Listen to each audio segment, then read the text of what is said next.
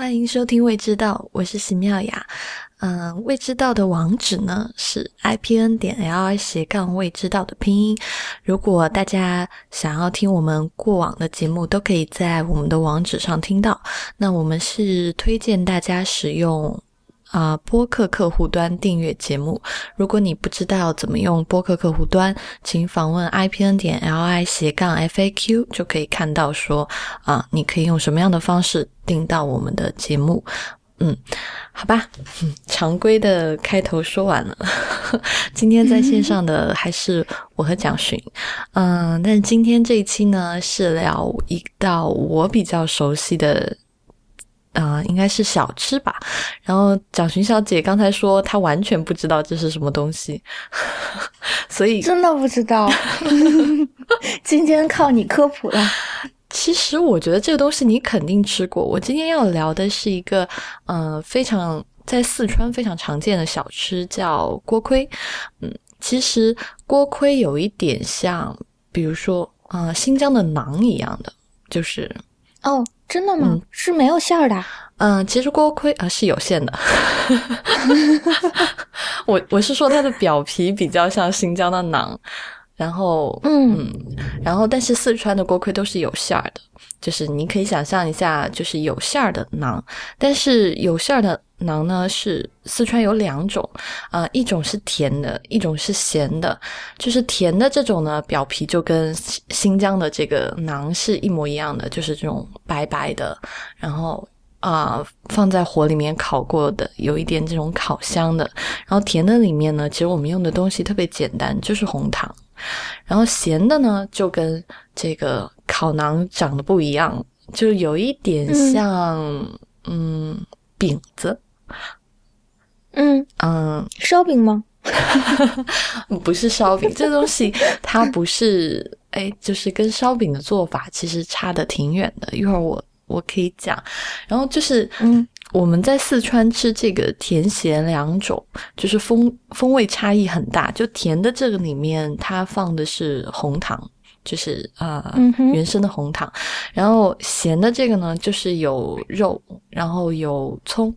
然后做出来的这种酥饼，然后这两个工艺差别其实很大。然后我今天想讲的这个锅盔，是因为就是在在我老家有一家，上次讲完春饼，大家都在问春饼这家店在哪里。嗯，之后其实有一个那个。嗯，听众在那个评论里面回答是正确的，大家可以去看一下，我就不说了，已经有人帮我回答。那这次就是我我想讲这个锅盔呢，这家店很特别，就这家店也是呃开了，基本上是我小有一记忆的时候他就开着，我不清楚他具体的年，嗯，就是开了多少年，但至少有二十几年了吧。嗯，然后这家店它除了它开的时间特别长，它还有一个无可撼动的奇葩的点，就是，嗯，这个老板呢，其实他是夫妻俩，一开始是夫妻俩在推着这个小摊子，就是一个小车一样的，然后卖锅盔，然后这个。我觉得是由于他们对于自己的产品极其的有自信，所以他们把这个卖锅盔的地方选在了啊我们那个小城一个最大的公共厕所门口，然后 就是正门口，所以好有勇气哦。对啊，就是我不知道他们为什么要这样选址，但是他们反正就就挑在那里，然后就一直开。到现在，我今年回去过年，他们还在，反正就二十几年了。嗯，原来是夫妻俩，然后现在是他儿子也帮忙一起开始做这个小生意。然后其实他们这个锅盔，哎，这个很好哎，手艺有传承了。是，哎，你说这个其实就是还挺重要的。就是我之前看那个呃蔡澜的有一个那个美食视频嘛，就叫那个蔡澜探名菜。然后他就是他在香港就也是去那种小店吃，然后他每到一家小店。他就问会问这个老板说啊有孩子吗？然后如果是老板答是的话，然后他就会说哦那孩子愿意做这个吗？然后就是他这几乎是他每到一家店必问的两个问题，就是他就认为说嗯呃手艺这件事情能够传承下来是很重要的。嗯，他如果这个老板说没有孩子，或者说老板说啊有孩子，但是孩子不想做这行，或者我们不想让孩子做这行，想让他们去念大学啊，念这个律师，然后蔡澜先生就会表示出极大的叹息，就说：“哎，哎。”确实，就是我觉得有一门手艺，要比走上千篇一律的道路要幸运的多呀。嗯嗯，所以他们这个，所以我觉得这家锅盔店应该不止二三十年的时间，还会再一直开下去。然后，其实这家锅盔店它原来是有一个名字的，就是这个锅盔它叫军盾锅盔，但是由于它常年的开在我们那个小城最大的公共 厕所门口，所以每个人都叫它厕所锅盔。其实，在四川有很多这种啊特别有勇气的店，就是啊，成都也有一家叫厕所厕所串串吧，就是卖那个啊麻辣烫。麻辣烫，对，也是开在厕所的门口。就是这种老板，感觉就有一种我一定要挑战一下，底气足是吗？对，然后我是。反正现在每次回去，我们每次都很好笑，说：“哎，这去上个厕所，然后买个锅锅盔。”然后就是这个锅盔，其实我。嗯，就这个甜的这个我就先不讲，因为甜的这个相对来说会简单一点。但是啊，然后我是想讲这个咸的，因为这家就是厕所锅盔，它只卖咸的这一款。然后咸的这个锅盔呢，其实就像上次我们讲饺子一样，就是它也是就是死面的，其实应该是死面。然后但是它的面应该是提前。一晚上和好，醒过，嗯，然后它会在里面，不是酥皮，哎，你你这个说的，它是酥皮哦，就是它是酥皮啊，它会往那个呃面里面加猪油，嗯，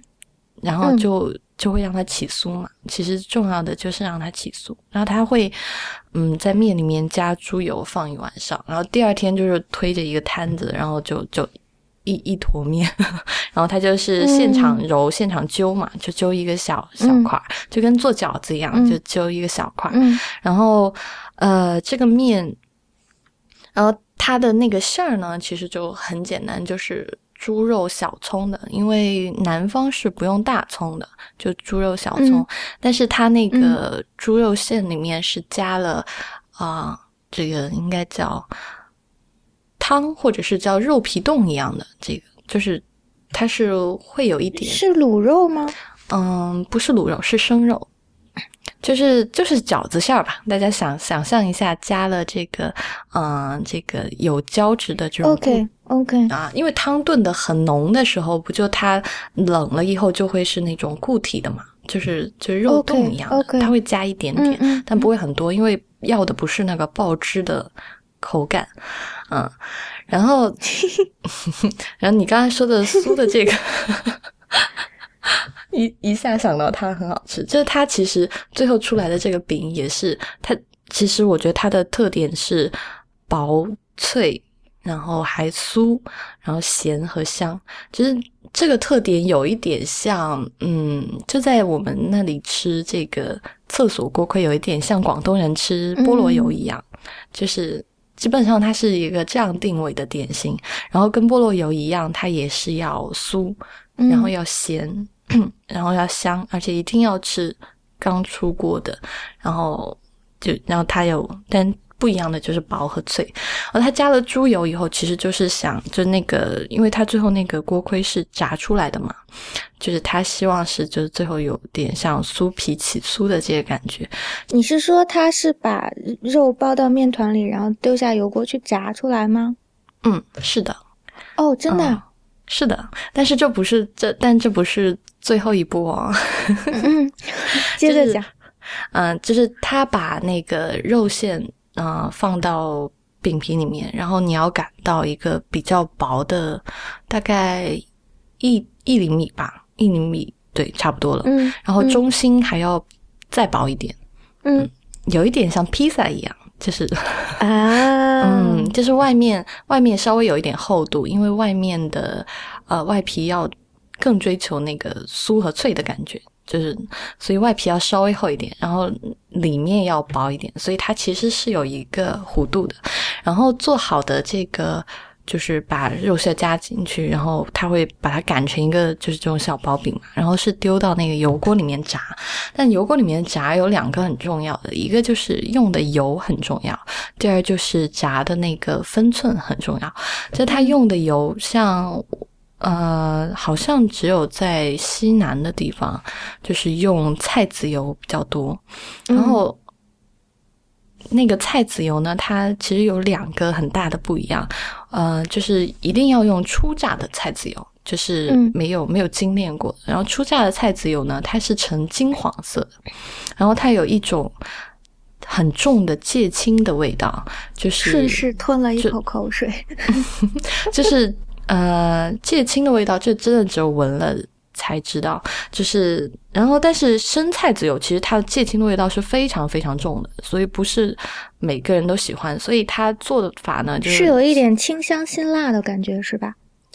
对，嗯，对。然后做的方法就是把那个油一定要烧热，然后就是烧到冒烟，然后烧掉一些生的那个芥青的味道，只保留一点点，就它。不希望那个油的味道是占据，就是是进入你味蕾的第一个这个感觉，然后所以它，但是它又必须要保留一点点，所以它这个烧油这一步很重要。然后那个菜籽油烧出来，一个是它风味是有芥青的风味，还有就是因为它是金黄色的，所以所有做出来的那个锅盔全都是金黄色的。嗯，这是嗯，这真的是我之后可以发你一个照片，就是它那个嗯颜色我能想象色泽一定很漂亮。对，嗯，我之前在南京，这这一点也很近。让我惊讶！我在南京的时候去吃南京当地很著名的那个回族小吃，吃牛肉锅贴。嗯，然后那个牛肉锅贴，我我特别惊讶是它竟然也是用的就是初榨的菜籽油做的。然后那个牛肉锅贴煎出来，它也是煎嘛，煎出来也是金黄色的。然后我我我原来不知道，在南京也有人用这种初榨的菜籽油来做，就就是它的风味和色泽都特别漂亮。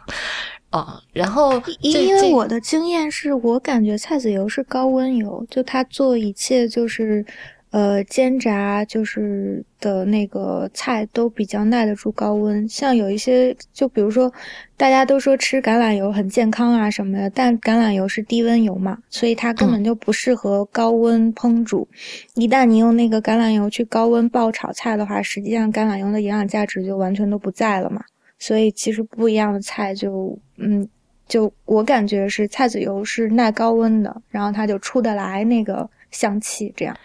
哎，其实不是哎，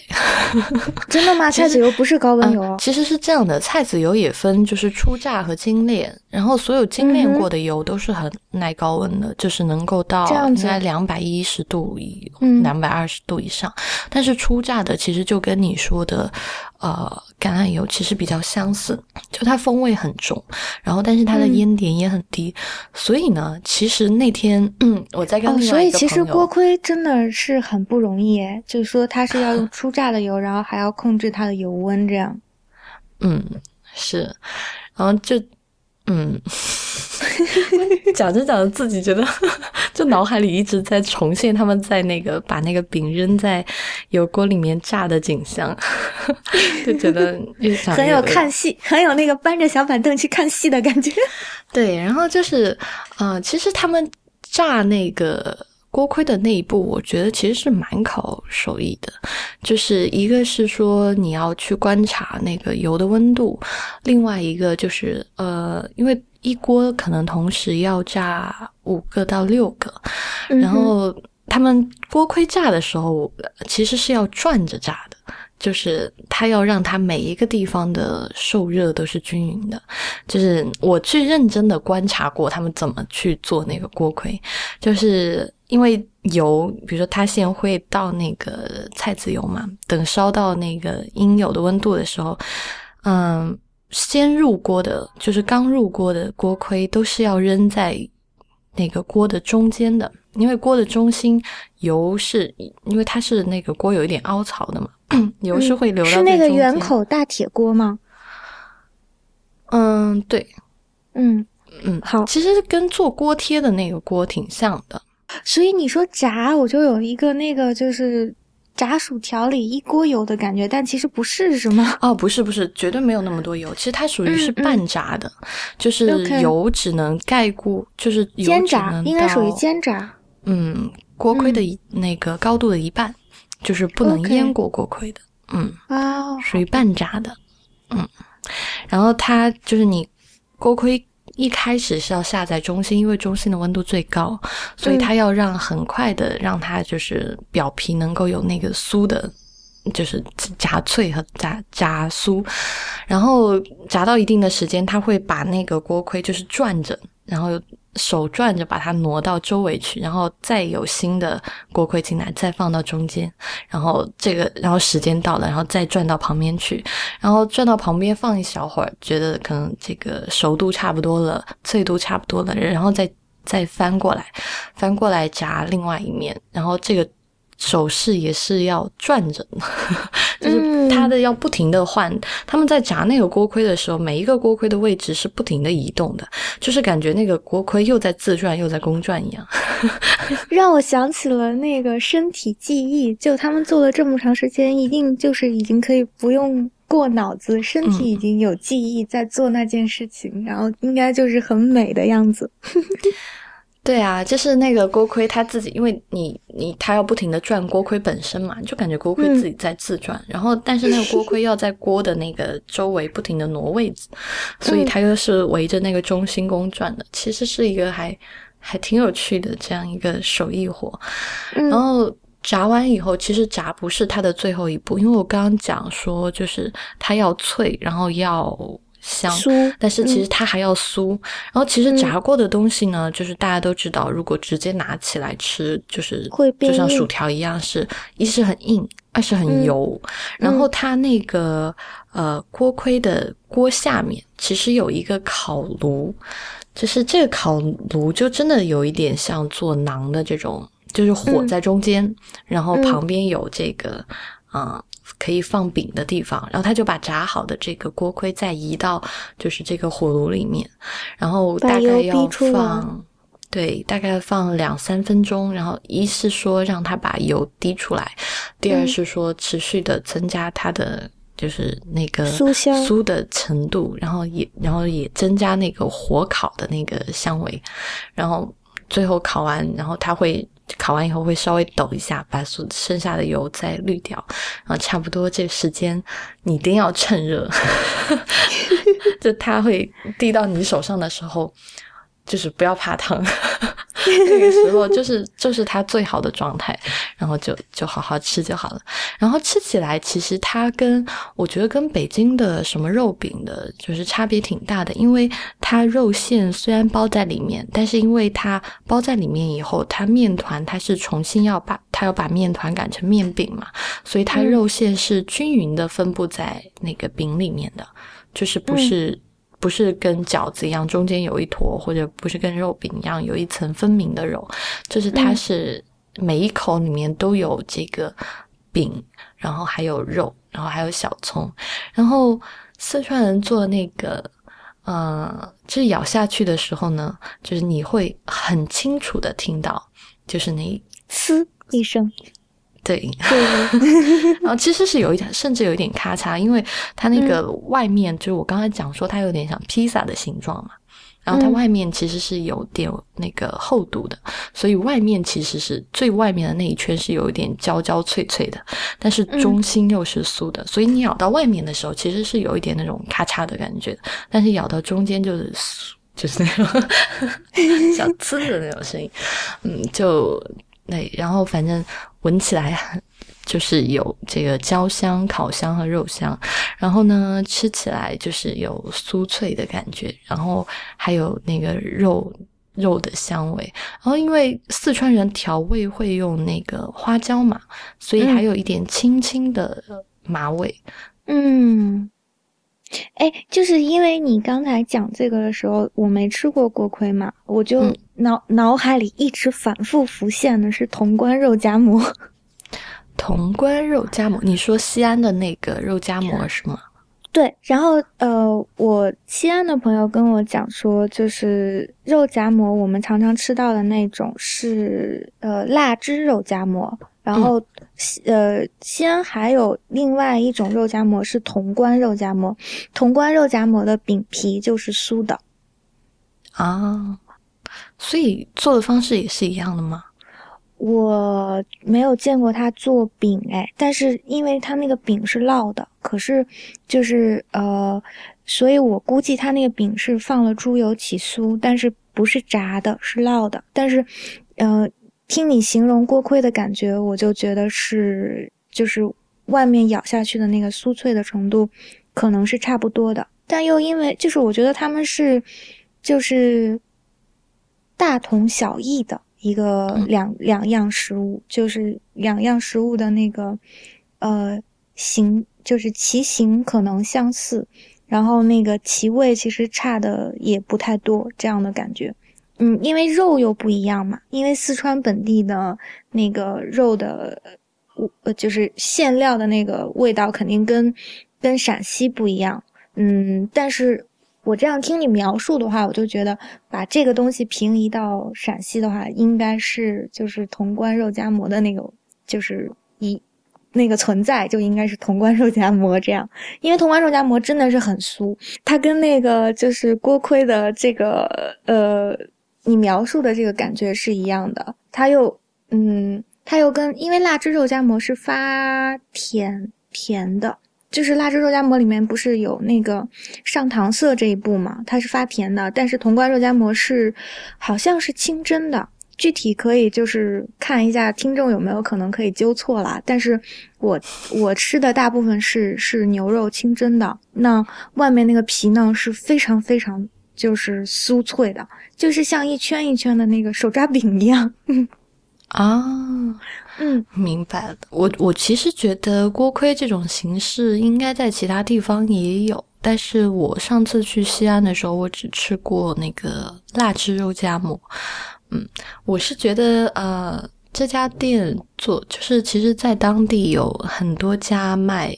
锅盔的店，其实，在四川也有很多家卖锅盔的店，但是我去过那么多城市，我是觉得就这一家真的是我。吃过最好吃的，然后我每年春节回去的时候，如果你想吃到这家锅盔的话，你可能啊，因为他这家店也是，就是跟上次的春卷那家店一样，它是下午五点钟开卖，也是卖完就没有，就是你可以看得到它的那个案白案上面会放一个面团，那个面团差不多揪完了，他就该走人了。嗯，他一般能卖多长时间啊？如果是呃，因为我现在回去一般都是过年或者是春节的时候了，所以春那个时候是卖的特别好的，有时候。等半个小时你都不一定排队吃得上，因为很多人过来买就是买十个二十个带走，因为他那个其实因为他所有的东西就是当除了面和那个馅儿不是当场在那和和调好的，其他所有的步骤都是在你面前完成的，就是从那个把那个馅儿放进去，然后在你面前。把它那个饼摊开，然后在锅里面炸，然后再放到那个火里面烤，所有的步骤都是在你面前完成的。然后一个锅只有那么大，可能最多能够啊同时放个七个，已经是很多了。所以你想说，它这个过程基本上十几分钟是要的，然后一锅只有七个，然后所以其实很多时候都是吃不到的状态。比如说，它五点开卖，很。我是这次回去，我其实是去了三次才买到。就是你这五点开卖，五点半就卖光了。对，我真的，因为可能四点半就有人在那等着，然后你你去的时候，别人就说你四点半的人就说我要十个二十个带走，然后他就开始做四点半的那一批，他五点钟开始做四点半的那一批，然后就做做做做，嗯，而且反正就是你如果是。我我那次是五点五点十分吧，反正等了好久，才 才吃上这一家。就是我在北京其实也吃过，就是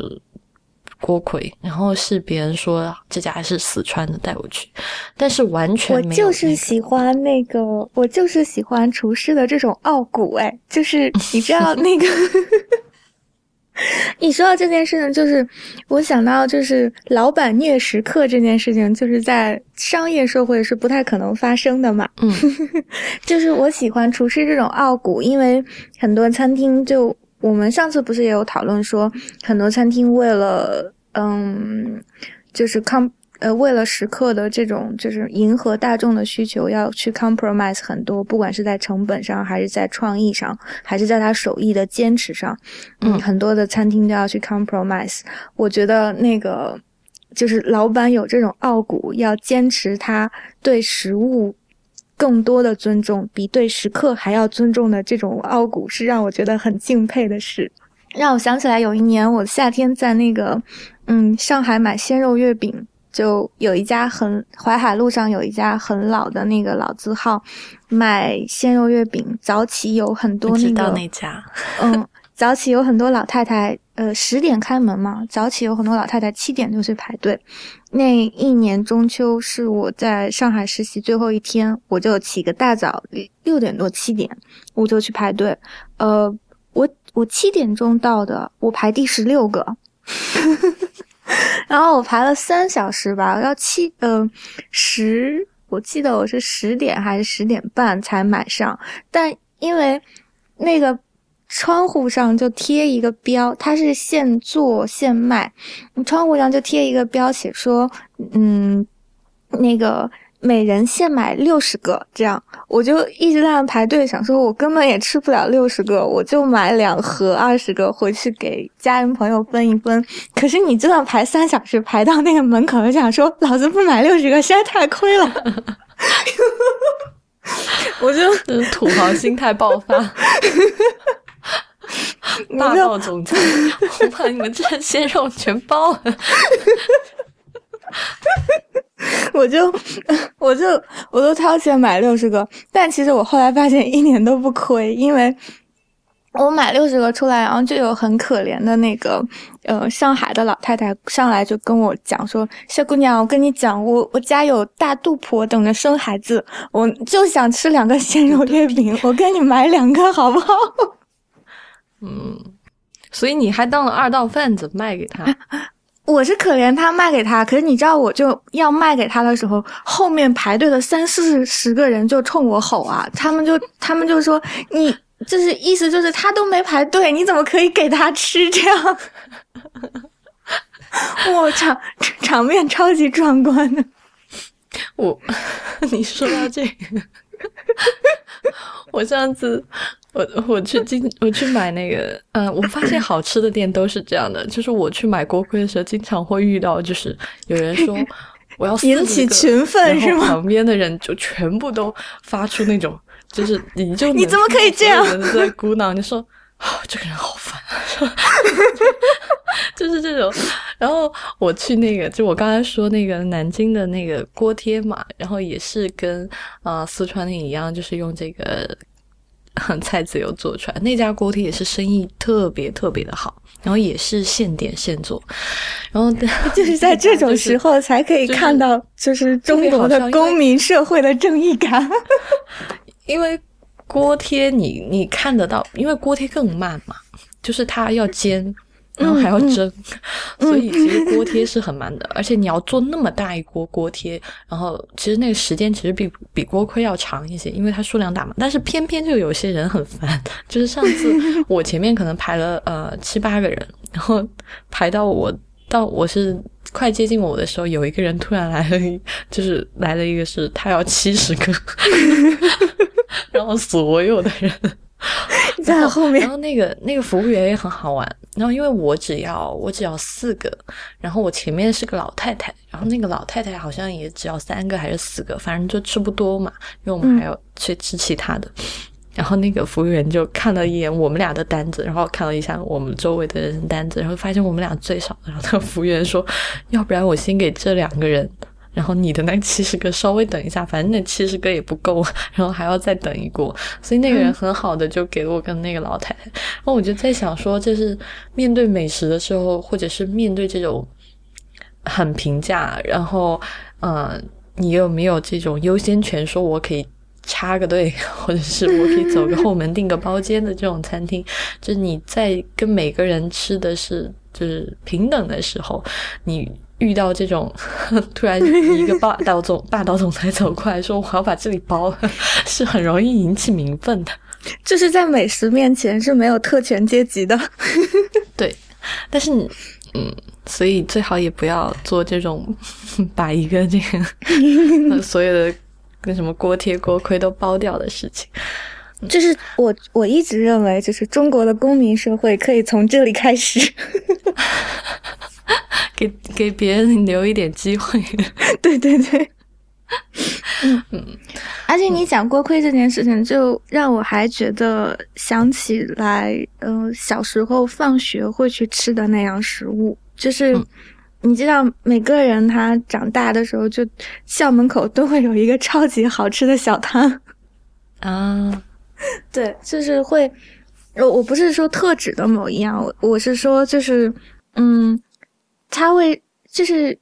长大以后，你离开家乡，然后就是去外面生生活的时候，总有总有那么一样两样东西是你很惦记的嘛。可是因为。如果社会发展很快，很多变迁的那个发生，就会让很多的小摊贩消失了。然后我觉得你特别幸运的一件事情是，不管你离开家多长时间，就你回去还可以吃到这个心里惦念的家乡味，是很是很幸运的事情。像比如说我小时候在校门口很惦记的那几个小摊，就现在回去就没有了，就找不到这样。哎，可是你说的这个，我觉得挺有意思的点在于，我现在回家乡吃，呃，我不觉得每一样东西都那么好吃了，就是可能有一些店是属于，嗯，它还在那儿开着，然后，嗯，可是新性已经没有了，不是，我会觉得它的质量逐年的下降。就是真的有这样的店的，因为我们那边那价格有逐年的上涨吗？当然，基本上我现在吃的所有的回家吃所有的东西，涨得最夸张的是面条，面条基本上就是十倍了。嗯，因为面粉有在涨价，因为大宗商品涨价的话，你就很难控制成本。如果如果你的价格还跟不上成本的话，那个质量就很难掌控。但是像我刚才说的这个锅盔，它没有涨到十倍，可能也就两三倍吧。呃，但是这家店和我之前讲的那个春卷的店，就真的是我现在吃跟我小时候吃的味道，是我那我不能记得那么准确，但我的我认为我的记忆它就是那个味道。但其实也有很多，因为四川其实有很多店开的年头都不短，可能都十几年。都有，但是我现在回去吃很多面店，我就会明显觉得，诶，他用的油好像不太对哦，就是你明显会觉得它那个有，反正有一点地沟油的潜质。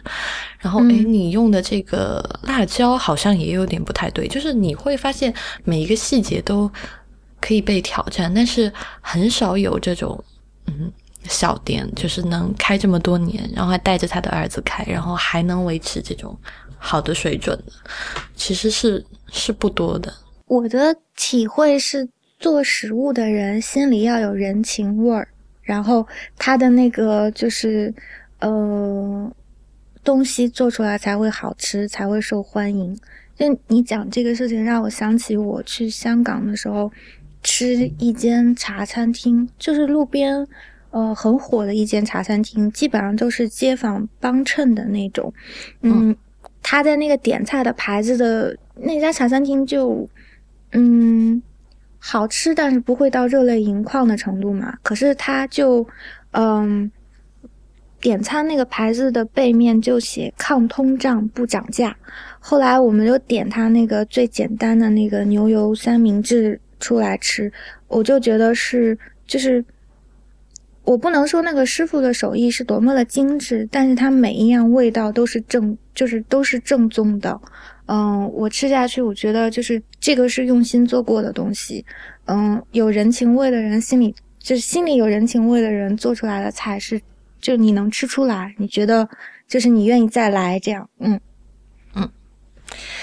好吧。今天我们聊，其实 聊锅盔聊了好多，聊到锅贴，然后又聊到什么都聊，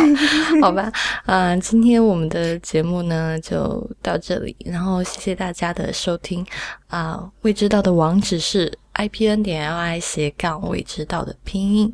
那我们在新浪微博叫未知道播客，在 Twitter 是叫未知道的拼音。希望大家有什么嗯。意见或者是想法都可以在上面给我们反馈，同时也欢迎大家收听 IPN 播客网络旗下的另外六档节目：IT 公论、太医来了、内核恐慌、流行通信、无次元，以及最新开上周开始播出的 High Story。